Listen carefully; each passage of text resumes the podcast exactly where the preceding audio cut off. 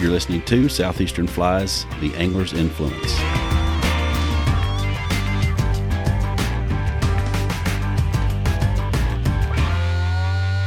Fishing was probably, I don't even remember the first time I went fishing, but it was in my grandparents' pond uh-huh. in the Ozarks in Arkansas. And we would do that. We would go up there for a week every summer and a week around Christmas every year. Uh, drive up from Texas with my parents. How long of a drive was that? It's about six hours, six, six and a half hours. hours, something like that. Yeah, we'd, we'd just hop in a little John boat, and me, my dad, my uncle, maybe one of my cousins, and just fish for brim and bass. And that's, yeah, so that's as long as I can remember. Wow. Uh, I remember catching my first fish. I think I was about four. I caught a brim with nothing on the hook. I just, I was just a little kid, you know, dangling my hook around and caught a little brim, and I was like, you know, obsessed after that. Just the coolest thing. And there were really big bass in that pond. It was a classic kind of farm pond scenario, you know, with a lot of cows around, so a lot of fertilizer around. Right, and, right. Uh, and uh, big lily pads, and you would hook these big fish, and they'd come up and jump, and then you'd never see them again. Yeah, tail walk and then dive into the lily pads. Yep. Yeah. So that was always that, that mystery kind of brought you back of like, you know, they're in there, and you know that the scenario exists that you could get them out of there, out yeah. of those lily pads.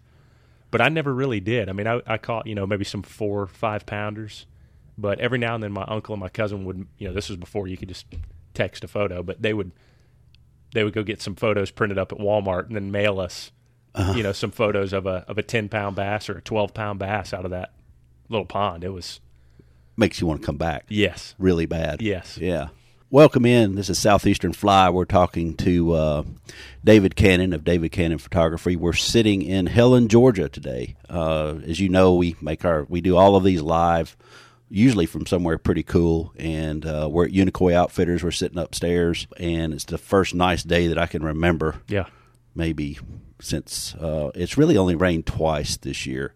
From November to the end of December, and then from about January first or second all the way through till about last Thursday.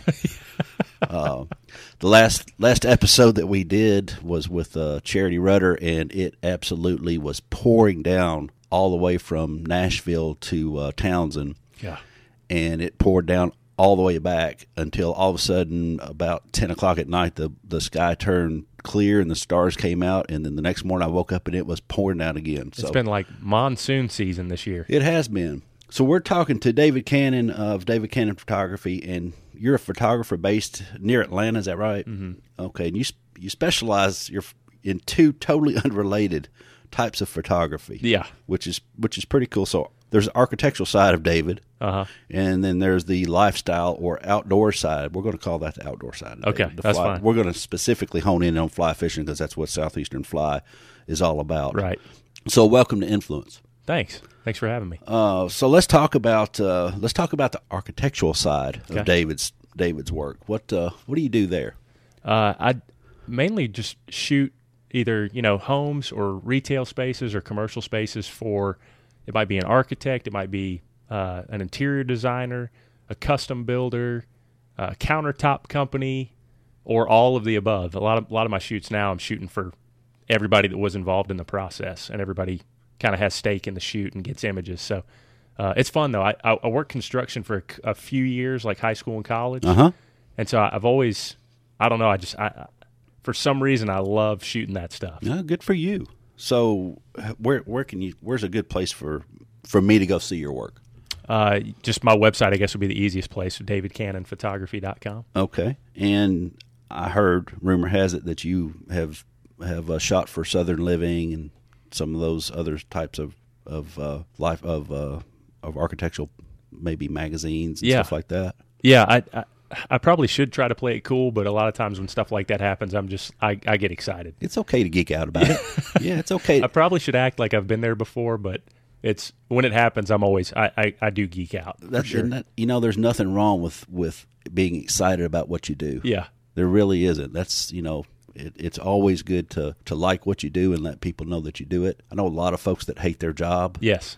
And nobody really wants to be a, be one of those guys. No, not at all. And the the cool thing about that is I had my book. I've got a book on fly fishing in the state of Georgia. Uh-huh. And I've got a, I don't even update it, but I've got a little Facebook page for the book. And this builder in Atlanta followed, he bought my book, and then he followed my Facebook page, and we became just friends on Facebook. And so uh, I started seeing his work in my Facebook feed, and his the stuff he builds oh, is yeah. beautiful, top-of-the-line stuff. He's a Southern Living home builder. And so I started just like once a month sending him a little message. Hey, you know, can I can I shoot your stuff sometime? Right. But he already had somebody, so I kind of laid off. And about a year and a half later, he wrote me back, and he said, hey, our, our photographer moved. Can we hire you for a shoot? And so we did like over, I think the course of seven shoots, we got five of them in Southern Living.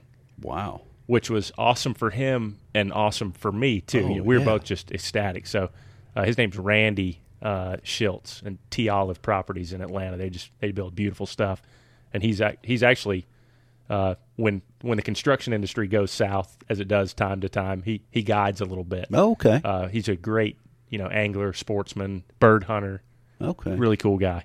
So how do you go from architecture into uh, outdoors or or the outdoor lifestyle? How do you get there? So that really photography for me started with the outdoor stuff. When I got my my book deal for this Fly Fishing Georgia book ten years ago, it's a big it's a bigger book, and it's most state kind of guidebooks are like glossy cover and then cheaper paper, black and white on the inside. Yeah, right. And this publisher does all slick, glossy photos everywhere, all throughout the book. And I didn't shoot photos, and so they let me hire a buddy of mine who's a great photographer to shoot the photos.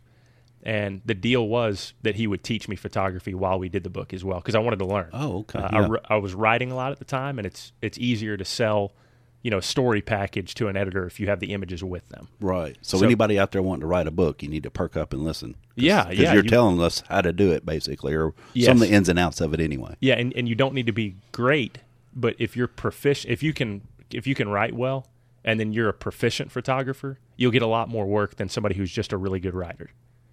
Because both are needed. Yeah, you, you know, editors need both, and editors have to go run after and track down photos if they don't have them readily available, which is right. a lot of work on their part. So, uh, so my photography life started with the outdoor stuff. Okay, so where does your photographer's photography? Where is it? Where do, where can we see it besides your website for the outdoors? Um, the the places that I get most excited about are uh, Gray's Sporting Journal. Mm-hmm. That's that's the one that it took me forever to get published there. Years of rejection from them. I think eight years of getting rejected every couple of months before they finally published me. I've got a photo essay coming out in their May-June issue uh, that's a really cool one. It's on catching a wild tiger trout here in the South. Oh, okay. Really, really crazy scenario. But uh, and then like the Fly Fish Journal, beautiful, beautiful magazine. Oh, yeah. I work a lot with Eastern Fly Fishing Magazine, uh, most every issue. And then here and there, like The Drake, uh, Fly Tire, American Angler, you know, so those those great industry publications that we've got. So we can we can find you just about anywhere. Gray's Hopefully, is pretty yeah. cool. Gray's is a different different type of uh, magazine for yes. me. It's one of those that you actually sit down and kind of set some time aside and say, all right, I'm going to maybe get some bourbon. Yep. And I'm going to sit and sip this bourbon while I read Gray's, while I read this maybe one story. Yeah. You know. Well, and there's and that's that's what people don't realize who don't read that. Publication is it is literature. Yeah. And uh, I, I worked there for a couple of years. I was on staff. It's the same group that owns American Angler and Fly Tire, and uh, they've got the Angling Report. They're based out of Augusta, right. uh, Georgia. And uh, I remember when I was working there, this was ten or twelve years ago, uh, General Norman Schwarzkopf, you remember him? I do, yeah. He, he submitted a story, and it wasn't quite good enough. Really? Seriously. I mean, and that's... And they, they don't show preference to, you know, big names. Right. But uh, it, it was a good story. But if you get, a, a especially some literature published in there, you, you're a really accomplished writer. That's the real I, deal. I don't ever plan on getting writing, my writing published there. So. You never know. Never say never, never say always. And you're shooting for some brands as well. Is that right? Yeah. Um, uh, probably a year and a half or so ago now, I, I joined uh, Winston Fly Rod's pro photography team, and that's just a great group of photographers. Um, most of us aren't super well-known guys. Like, you know, there's Val Atkinson isn't on the team, or Brian O'Keefe or Brian Grossenbacher, none of those staple fly fishing photography names. But I think a lot of these folks that are on this group in ten, fifteen, twenty years, they're going to be those, those people. Yeah, yeah, there's just a lot of, lot of really super talented people on that group, except for me. I'm, but I'm on it, so I don't care. Um, my my big ones now that I'm just loving working with them is for uh, it's it's one group now, but Cabela's and Bass Pro, um, and so they have a lot of different ways that they do their photography. But uh, I've got I think about thirty or thirty-one days with them in twenty nineteen, doing okay. everything from like some Montana fly fishing for them to I've got a elk hunt in Utah. I'm shooting for them, and uh, I think an Alaska trip. So a bunch of cool stuff, bunch of bunch of stuff that's like, again, I probably should try to play it cool, but it's like pinch me sort of yep. stuff. I'm actually getting to do this for work. So we've talked about uh, your family kind of taking you in on that farm pond, and you said it was in Arkansas. What part of Arkansas? Yeah, northwest Arkansas, the Ozark Mountains. Okay, and about how far from, so as, as us fly anglers tend to think of Arkansas, our minds go to the White. About how far from the White are you? You're probably about an hour or so west of the White. Okay. Yeah. All right. So more toward the state line then. Mm-hmm. Yeah, oh. You're getting close to, you know, Missouri. Like I remember when we'd go there, my parents and aunt and uncles, aunts and uncles would always go up to uh, Branson, ah, yeah. you know, to go see a show or something right. like that. I don't know. There's some fly fishing up that way too. Yes, I've yeah. heard. I haven't been up there. I need to go do that. I, I find it hard for a long, long time. I never made it past the White. People yeah. would ask me, have you been to Montana, Colorado? And I'm like, yeah, I don't know. I've made it to the White. I mean, I can't get there's, past there. But and there's and if you look at the rest of Arkansas, I mean, there's blue ribbon smallmouth fishing all through. Oh, yeah. It. Right. So there's there's a lot to do there. Yeah. It's a great, it's an underrated state. It really is. It really is. And, and you hear about the White a lot of times, yeah. and, and which is cool. Yeah. Don't get me wrong. I love that river. Definitely. Um, but there's a lot, just like there is here in North Georgia, there's a lot of opportunity if you just can get with somebody yeah. and, and figure out where it is and what it is and, and how to fish it. So as your family went on with you, um, let's let's take a walk through David Cannon's fly fishing journey here and, and uh, tell us what's going, what happened uh, after you learned how to fish with your family. So I think I, I always found places to fish like around like where I grew up. Like a little creek or a pond nearby or something. And then I I went to college up here in the mountains. I went to a little school for two years called Young Harris College. Yeah. And then I finished up at North Georgia. It's called University of North Georgia now. It was a different name then. But and I started fishing a couple of creeks not too far from school. Uh-huh. And skipping class. And, you know, I'd say, well, should I go sit in sociology or should I go catch some trout? I shouldn't ask myself that question because I know the answer. Yeah. And then that's an easy one. But, you know, I was fishing at the time. I was fishing, you know, redneck style. I was throwing, there was a, there was a, at the Walmart in Dahlonega, they had one of those vending machines with bait in it. So, yeah. you you know, you'd put your dollar in it and pop out a little styrofoam right. container right. with like red wigglers or yeah. earthworms or whatever. Depends on what they're biting that day. Yeah. yeah so, right. So I'd go, this is so shameful, but whatever. I'd I'd go get some, you know, red wigglers and go fish this one creek that was a, it's a heavy put and take creek. Yeah. And I'd go just catch rainbows and just loved it, you know, and was, I'd never fished moving water before. And so it was such a, it was a whole new world. Oh, that is a new world. Yeah. And then eventually I, I bought, they had an Eagle Claw little fly rod combo at Walmart. Right. And I was like, I'll just buy that and see if I can figure this thing out. And is that one of the yellow ones? Was it it wasn't one of the yellow ones. Okay. I've, actually, I've got the yellow one. Do you really? I do, yeah. yeah. But this one was, it was actually a pretty good looking, I don't remember the name of it, but it was a, like kind of a brownish maroon finish and had a good, good looking silver, a large arbor reel on it. I mean, it was a good looking little setup. It must have been the premium setup. I, I yeah. But it, I think it was pretty cheap though. But yeah, I mean, it looked, it looked nice. Yeah. I remember just having no clue how to manage the line, you know? Oh yeah. You do that now and you just, you instinctively put that fly line in your finger and start stripping line and mending, and you're not even thinking about right, it. Right, right. After but, a while, it kind of becomes natural, but at first it's oh, totally man. foreign. At first, it's just like, this is a lot of unnecessary work, you know, but it's... And I'm catching less fish. Yeah. Almost every time. Now I'm catching nothing. Yeah. So, yeah, that's that's how... I think it was my senior year of college when I finally picked up the fly rod. And there's a ton of opportunity here in North Georgia. I lived yeah. in North Georgia for... four or five years. Where'd you live? Which part? Just below Chattanooga in a place called Ringgold. Yeah. And there's there's some opportunity over that way, but as you get more and more down here toward Helen and up into the mountains, there's a lot of opportunity up here. Some paid streams and some other types of water. I'm sure there's probably some smallmouth somewhere, maybe a little further south of here. We don't have much smallmouth in Georgia. we have we have some like up in uh, like a little bit in Rabun County, right? Uh, and then really the only other place you're going to catch smallmouth in the state of Georgia, unless I'm just completely off or don't know something, which is possible, uh, is somebody about seven or eight years ago illegally dumped a bunch of smallmouth in the Savannah River near Augusta, and they've been doing well. Really? Yeah. And, and is there are there shoal bass around here? Yes, okay. Right here in the Chattahoochee. Oh, really? Yeah, like so, the, the actual shoal bass. So we're sitting we're sitting at Unicoi, mm-hmm. and there's a the Chattahoochee is right.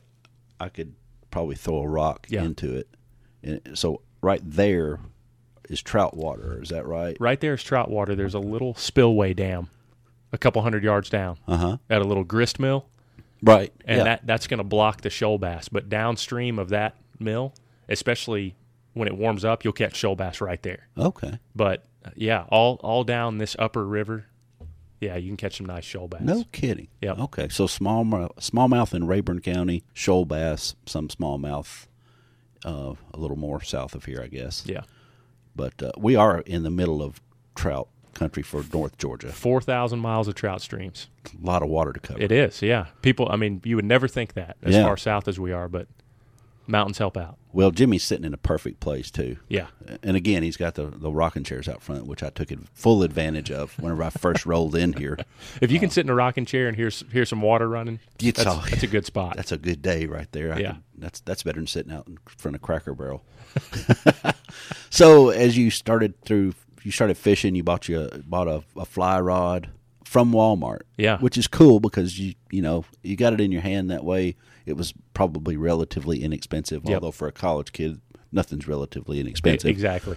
But uh, that really started you down on your uh, down the road for your fly fishing career or pastime, I guess we should say. Yeah. So as you as you've got this Eagle Claw and you're fishing, let's let's start walking down that road. Okay. So, I I'd, I'd had a little bit of success. Actually, I remember one day I down here on the Chattahoochee, about a probably about two miles, maybe a mile and a half downriver from where we're sitting right here. I was fishing a little lightning bug nymph, and I was drifting. I had no clue what I was doing. I didn't know how to dead drift. I didn't even know what dead drifting was. Right. But for some reason, this brown trout grabbed onto it, and it, it was about an eighteen-inch brown trout. A big and dumb brown trout. So dumb. It's That's I've, great. And I love brown, dumb brown trout, and I don't know that I've come across another dumb one since then. But those are my favorite fish. Yes, me too. It's a, but that thing, I got that thing to hand, and I just remember just staring at that thinking, wow, what an amazing fish. But then after that, I mean, I, I didn't hardly catch anything for a few months.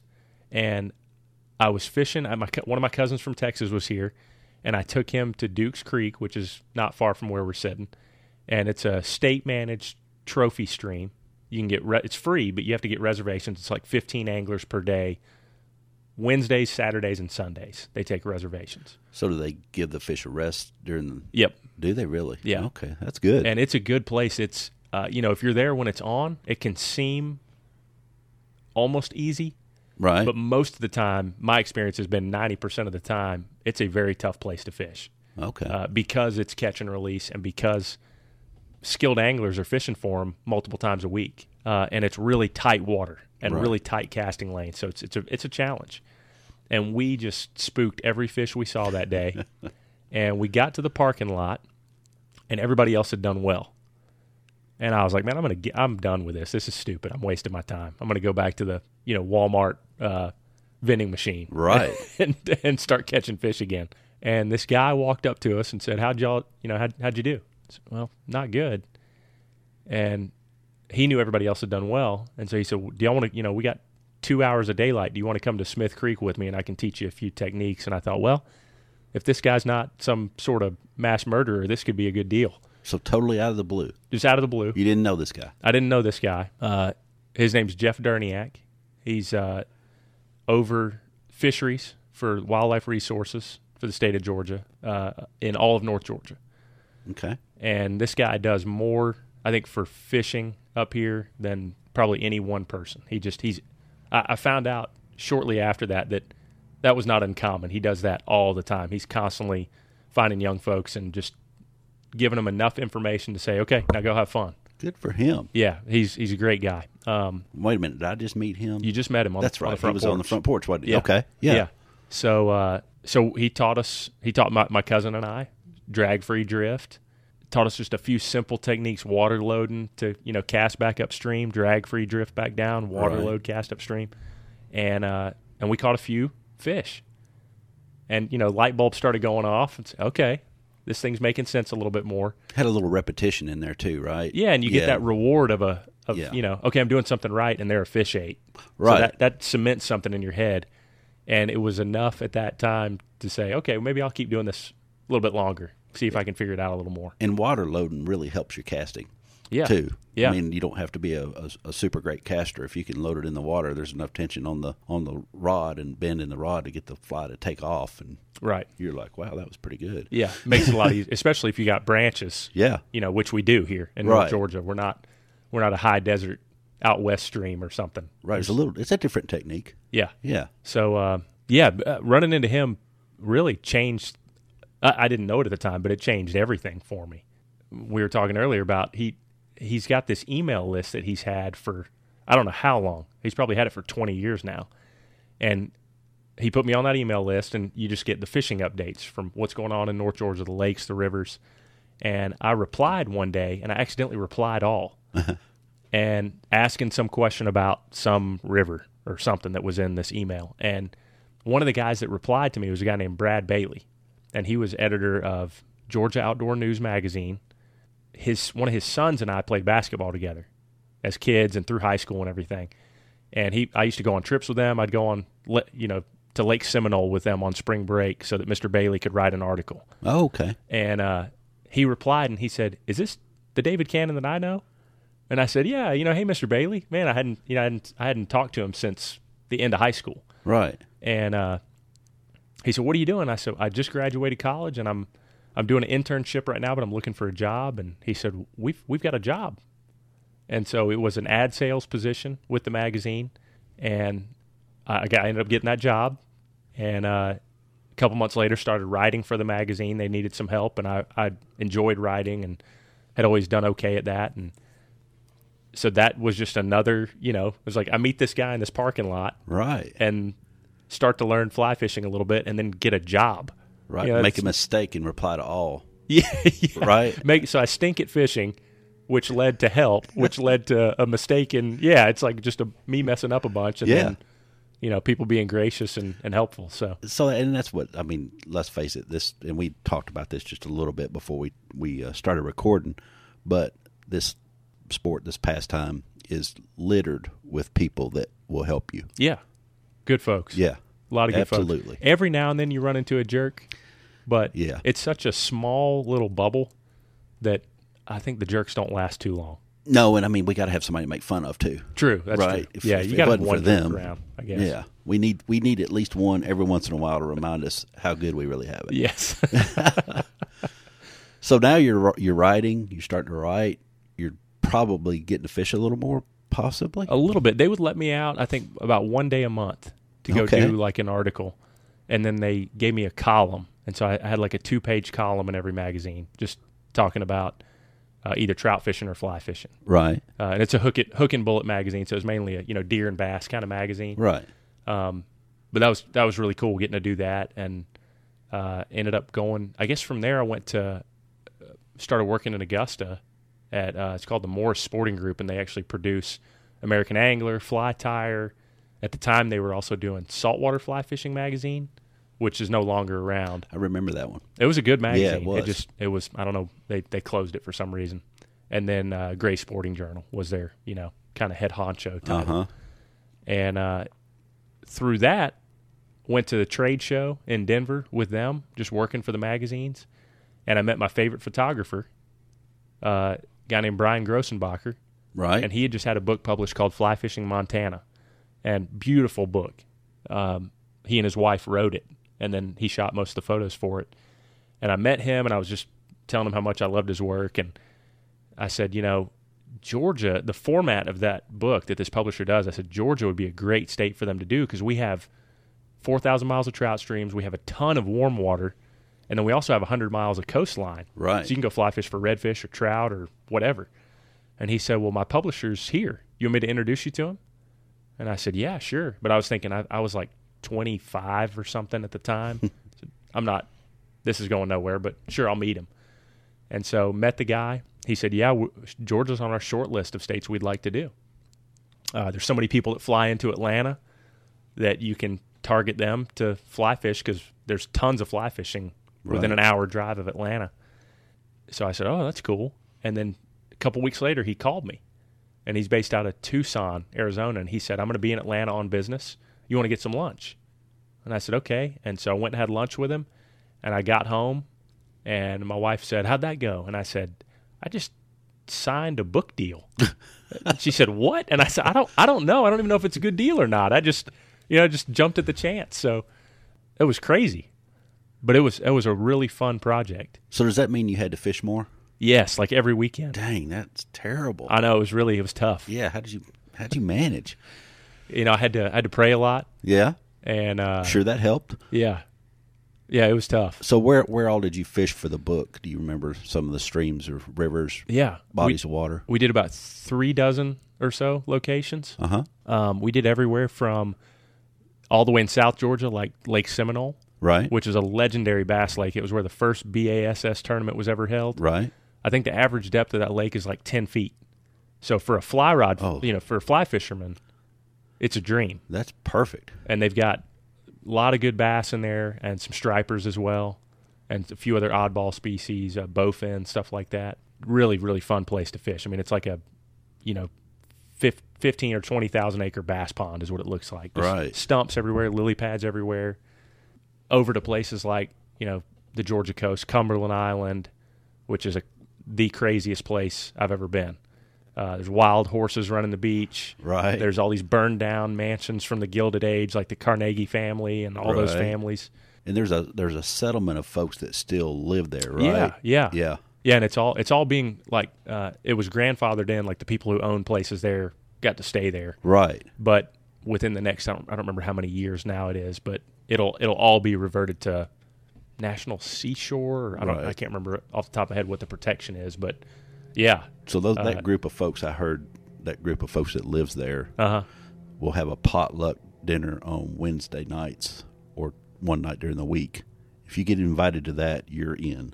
Oh, I, I haven't heard about this. I haven't. I got I, a new goal now. Yeah, me too. Okay, me too. Yeah. So yeah, I'd heard a lot about that. So where else did you? Where else did you have to fish? Uh, one of my favorites is the Flint River. Uh-huh. And it starts as a little just bubbling spring uh, at the world's busiest airport, Atlanta-Hartsfield-Jackson International. And uh, it's right next to the Delta maintenance hangar. Right. Just bubbling out of the ground. And then it cuts through middle Georgia. And at certain spots in middle Georgia, if you go fish this river, you f- it looks like you're in the mountains. It cuts through some big bluffs. And shoal bass is the is the... key species there, right? And they love hitting top water. It's just a, it's an awesome fly fishing scenario. Beautiful river. There's also a lot of history in that river. Like uh, there's, I, I know a guy who's got a big megalodon tooth. Oh wow! From out of that river, you know, ancient giant shark tooth. Right. Um, and he's got like two five gallon buckets full of shark teeth from out of that river. No kidding. And then there's either two or three still like intact whale skeletons in that river. So it's just a weird place. Yeah. That's one of my favorites. I think that's probably actually tied for my favorite river in Georgia with the Chattooga, which is Georgia-South Carolina border. Right. Coming out of North Carolina. Yeah, right. Beautiful river. First, the first uh, river designated by Congress as a wild and scenic river mm-hmm. in the early seventies. Great fishing. There's some wild brown trout, and then there's some other op- like catch and release opportunities, delayed harvest. So you can go enjoy the river if you're just starting out, you know, hit D H, or if you really skilled angler and know what you're doing, try to fool some of those old wild brown trout. Right. That's a great one. And then other places like the Chattahoochee tailwater uh, coming out of Lake Lanier. And then one of my favorites, too, is Lake Lanier itself. Uh, you get sort of a saltwater scenario right. in the in the fall and winter. Uh, striper schooling. You'll have Sometimes you'll have acres of striper schooling on the surface and, you know, tossing a little two-inch threadfin shad-looking fly in there and catching a fifteen-pound, twenty-pound striper with That's all that going on, seagulls diving. I mean, it's just like being out, you know, Outer Banks. Right, it's right. crazy. And and actually, I, I think I skipped him, Henry Cowan. He's one of those guys that really, Jimmy Harris uh, introduced me to him. And he said, you got to go fish with this guy on Lake Lanier for stripers, fly fishing. And I said, what? Fly fishing for stripers? I'd never heard of that. Right. He said, he said, yeah, you, and he's a really fun guy. He's from Brooklyn. You know, he's totally out of place in Gainesville, Georgia. And uh, that's a and, tough one. It's tough one to get by right there. But yeah, once you yeah. do it, it's probably you're in, you're in once you're in. Man, though. He's so much fun. He's just he's always messing with you. He's got a million different little tricks and gags and pranks. And you know, you'll be sitting there if it's slow, he'll come over and little do a little sleight of hand and point and say, "Do you see some fish busting over there?" And while he's doing that, he'll you look over and he'll. He'll tug on your fly line a little bit, oh, and you nice. won't see it, and you think you got something on. You know, he's always messing nice. with you, always talking trash. Lake Lanier is a great one. That's one that, that really stands out in my mind. And then you got other places like the Toccoa Tailwater, right near Blue Ridge. Mm-hmm. Fish there. And then some wild trout streams like uh, Noontootla Creek. Uh, you got Jones Creek. Both of those are kind of near Blue Ridge. Uh, Jones Creek is only wild brown trout. So those those are the places when I think about doing the book the first time, those are the places that kind of stood out to me and just were fun to get to visit a first time. So you've literally, literally fished all over this state. Yeah, yeah. I mean, not you know not everywhere by any stretch of the imagination, but but a good sampling of it yeah, for sure. Yeah, you, you've hit most of the corners anyway. Yeah. So as you're writing this book, you finish your book, and, and who else has come in and, and who else have you met that's kind of helped you along, and what do they teach you? Yeah, uh, Jimmy Harris was a big one. We're sitting in his fly shop right yeah. now. Uh, Jimmy was one that Jeff Derniak introduced me to. They've, they've been friends for a long time, and Jimmy's just one of those guys that he's he's super friendly. Everybody respects him. If you don't like him, it's probably because there's something wrong with you. Right. You know, he's just he's just a good guy, and uh, he's always excited about fishing, and just all uh, he he helps a lot of folks too. All all those guys, Henry, Jimmy, Jeff, they. They go out of their way to help younger folks find the fun in what we do and so, to get good enough at it to, to find their own fun. To to help that kid in the parking lot that didn't catch anything. Yeah, yeah that idiot over there. Yeah, somebody needs to help him. So, all right, David, let's pay some bills here just a minute. Okay. Southeastern Fly Guided Drift Boat Fishing has been in, been fishing and guiding the waters of Middle Tennessee for over a decade. From trout to smallmouth, largemouth, and muskie, they, we fish on the Elk, the Stones River, Caney Fork, and we have some private bass water trips as well. Southeastern Fly guides you from the comfort of a sixteen-foot drift boat for all your favorite species. From the beginning angler to the seasoned veteran, Southeastern Fly, we work hard to make sure every guest becomes a better angler. For questions or information, go to w w w dot southeastern fly dot com. All right, so you've got a what a great group of guys, folks, uh, and we before we Before we did this podcast or started recording the audio, you sent a list of people, and it is long. Yeah. It's very long. So for those of you that are listening that are friends of David, I, I asked him to pare that list down. It's not him picking out people. It's it's me pushing and prodding him yeah. to, to get this into about a forty, forty-five-minute audio uh, because if we if we talked about everybody – we would I'd have to get Jimmy to get that pizza. Yeah, it, it, it'd be a long night. Yeah, it would be. Let's talk some more about just the people and the places that you fish, and then we want to get into some techniques as well, possibly. Okay. Yeah. So you've got you've got Henry and, and, and Jimmy and, and you're fishing and yeah. I think for through that, those guys helped me to, to learn enough to do things like write that column and write some articles for the magazines and get that, that book deal eventually. At that point Uh, I I did not shoot photos at all, and so Brian was really, he, you know, when you asked me for that list of three people, he's my he's my last one in okay. that group, and the reason why he's my last one is because his work uh, is he has he's just an amazing photographer. If you ever look at anything on Sim's website or Sim's print promotional materials, he's the only photographer that they've worked with for years, and he is just. In, in in my view, he's the best of the best, and he's a really good guy too. His work inspired me. I, I would just sit and stare, and I still do sometimes. I just sit and look at his images and say, "Why is that so good?" Right. You know what what lens was it shot with? What's he doing with the light that's available, or is he adding light? What's he focusing on? Sometimes he focuses on things that I would never think to focus on. How did he how did he process it? How did he edit the image? What did he do with the colors? There's so many different things that make his work unique. And for that, going through that and asking myself those questions inspired by his work helped me to become a better photographer, which has led to a career for me. And it led to a career for me that really he's my third influence, because if I didn't have his work to inspire me and his, his introduction to that publisher for me, um, I don't know that I'd be on the water at this phase of my life. I've got a wife. I've got a six-year-old and a four-year-old daughter. I'm really only out on the water ninety-nine percent of the time that I'm on the water is because I'm working. Right. And I'm either shooting for a client who's paying me, or I'm shooting with hopes of selling those images to a magazine or to a, a brand or something like that.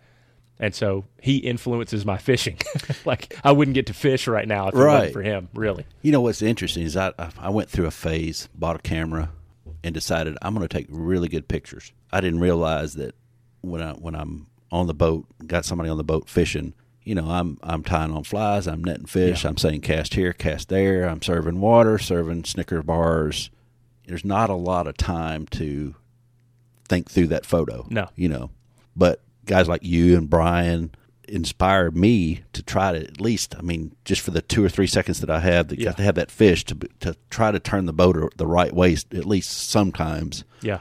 And you and I get that one photo every once in a while, not often, that just really turns out good. I'm like, wow, that was really good. Now the next fifty may be, you know, not Throw so away. hot. Yeah. Right, right. Or I put them out there just because somebody spent the time to try to catch a fish, and I want to make sure that they get their, their photo up there. But every once in a while you get that really good photo, but you guys do it consistently, well, time after time. And I can't speak for any other photographer, but I there's a lot of days where I'm the same way, and it's a numbers game. Uh-huh. And, and it is shooting what's going on a lot of times. I mean, sometimes it's staging stuff, you know, asking anglers to pose a certain way or obviously to hold a fish a certain way. Right.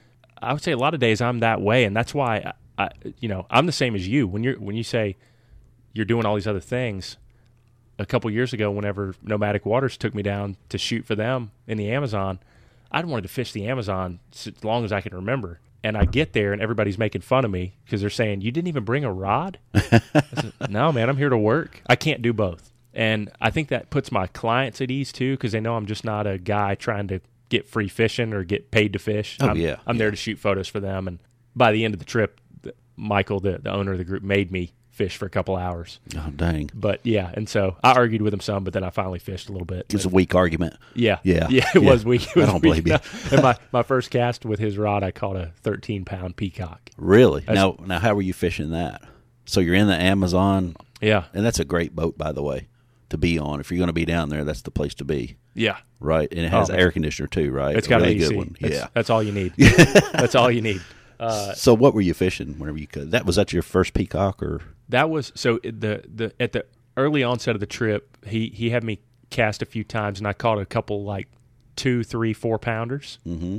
and uh, they were so strong I couldn't believe it. I caught them on ten weights, and I couldn't believe how strong they were even on a ten weight. Right. But I didn't I didn't really fish much the rest of the week, and so the last day he said, "No, I really want you to fish." Like, I'd shot, I think, eighty-one hundred photos wow. over the course of four or five days. And he said, if there's something you haven't gotten, I'm not worried about it. Just here. I'm going to take a water break, take my rod. He handed me his, he had a, the nine-weight Winston Jungle rod and had a little, probably a four, three or four-inch long um, chartreuse puglisi streamer. Right. Pretty sparse fly. And uh, my first cast, I was on the front of the boat casting to the right, so I, I you know backhand cast, and I, I overshot it, and I smacked my that fly down on the mud, just you know foot off oh. the water, mm-hmm. and I stripped it into the water, and it barely gotten into the water. I think I stripped it once once it got in the water, and this giant yellow head rolled over on it, and I just started screaming. Oh yeah! And I mean, I'm not a I'm not an enthusiastic guy. I'm very even keel almost all the time. Right. And but I was I, I mean my knees went to jello. I don't I don't have those moments a whole lot anymore where the adrenaline really gets kicking like when you were a kid. Yeah, but a big peacock like that will make oh you, my gosh, man, I lose, just, your, lose your lunch right there and I, get going. I melted. I mean, oh, I yeah. melted. And uh, Michael filmed the whole thing, so he's got all the footage. And it was it started running towards this blowdown, and I, I was I was holding on to the fly line. I was I was applying some pressure to the fly line, but it wasn't on the reel. They were saying, get it on the reel, get it on the reel. And I didn't feel comfortable getting it on the reel because I didn't want to have to, you know, mess anything up. And so I said, man, I don't think I can keep this thing out of this tree. And he said, you've got fifty-pound test on there. I thought he had thirty on oh. there. And I was like, all right. So I, I put the hammer down and yeah. just started, you know, stripping line in. And the thing started jumping, and we were all – we thought it was a seventeen, eighteen, twenty-pound fish. And uh, and it was there for just a second. It was for a second. Yeah. And if, if I would have lost it, it definitely would have Oh, been. yeah, it'd probably been twenty-five by now. yeah. yeah. But, you know, we got it on the BOGO, and it was about thirteen, and it was just the most amazing fish I've ever caught. I bet it was. And people, you know, you'll see on Instagram or whatever, here's my twenty-pound peacock, and some of those are. A lot yeah. of them aren't, but they're all amazing. I mean, you catch a ten-pound peacock or a fifteen-pound peacock, that's an amazing fish. And I think people have the impression that you go down to the Amazon, you're catching twenty-pounders every day. Yeah, you get tired of, tired of catching them. That's not the case. All right. There's there's one section of one river that you can go to that has a reputation for that, but you're going to pay fifteen thousand dollars for that trip. Somebody out there right now is going, I'm going to do that. Yeah, somebody is. Yeah. And if you need to hire a photographer to go with you. yeah, we know one, don't we? Brian Grossenbacher. No, I'm not kidding. You can hire me. No, but that's that place, that that's just an example of I, I can't I can't do both. Right. I can either fish or I can shoot photos. Right. Um, unfortunately. At least you have that story. A lot of us don't have that story yet. Yeah, but I'm pretty thankful for that one. You should be. That one's worth. Uh, that one's worth being thankful for. Yeah. So, wow, you've been. Uh, you started a farm pond, and we end up all the way in Brazil. Yeah. What part of Brazil? Where? What part of Brazil? Where'd you fly into? You fly into Manaus, which is northern Brazil, which is nice because Brazil is enormous. Yes, I've got a friend from Brazil, and he talks about where he lives, and I'm like, oh, how far is that from Rio? And he says, yeah, it's long. Forever, yeah. Yeah. Anywhere, yeah. I mean, you can go, you can fly down to Rio, and that's a, from Miami, that's probably a ten-hour flight. Yeah. Manaus is about a five-hour flight. So it's not bad. Oh, that's not terrible. Yeah. So, I mean, you can leave Atlanta, and, you know, eight hours later, you can be in Manaus. And then from there, you take about a, you stay in a hotel one night, nice uh-huh. hotel, take about a forty-five minute flight, little jungle flight, land in a little airstrip. You get on a speedboat from there for about forty-five minutes and jet upriver, which is really fun. And you get to see, you know, you really get to see stuff on, yeah. the, on that travel. And then you arrive at the mothership. And oddly enough, that's my favorite part of that trip. The arrival or the mothership? The arrival, getting to the mothership. Yeah, and it's, would be a lot of fun. And all my guys that went with me, I hosted a trip this past year, and the guys that went with me said, what's your favorite part? And I told them that, and they were all looking at me like, that's weird. Yeah. I would have thought the fishing or exploring through the – and for some reason, just when you get on that mothership, it's like, okay, I'm committed, and this isn't uh, – I'm not staying in a lodge, as cool as lodges are. Oh, yeah. I'm not staying in a hotel. This is where I'm sleeping here, I'm eating here, I'm taking showers on this thing. And every morning we're going to wake up somewhere different because the captain motors all night. Okay. So you just, it's just an adventure. That sure is. And That's then Huck Finn stuff. It is. And yeah. then when, when all my guys got on the boat this year, it was funny. You're seeing these fifty year old guys, all of a sudden they're giddy. Oh yeah. And one of the guys came over to me and he was like, I remember you said this was your favorite part. Like I totally get it now. I was like, good. Yeah. It, it's, it's crazy. It's a, you know, for, if you're lucky, it's a once in a lifetime experience to get to do something like that, to travel to the Amazon safely. Right. Uh, is is awesome. You don't have to sleep with the spiders or anything that way, do you? No, and that's what a lot of people think, like, uh, everything in the Amazon, if you want to read a really cool book, um, it's called River of Doubt by Candace uh, Millard. Uh-huh. It's about uh, President Roosevelt, Theodore Roosevelt. After he lost his last election, he to cope, he went and was the first human being to run this river, this uncharted river in the Amazon. And now it's called Rio Roosevelt. Oh. Huge river. Uh-huh. And uh, in that book, the author really describes the wildlife, and the goal of everything in the in the jungle is to hide.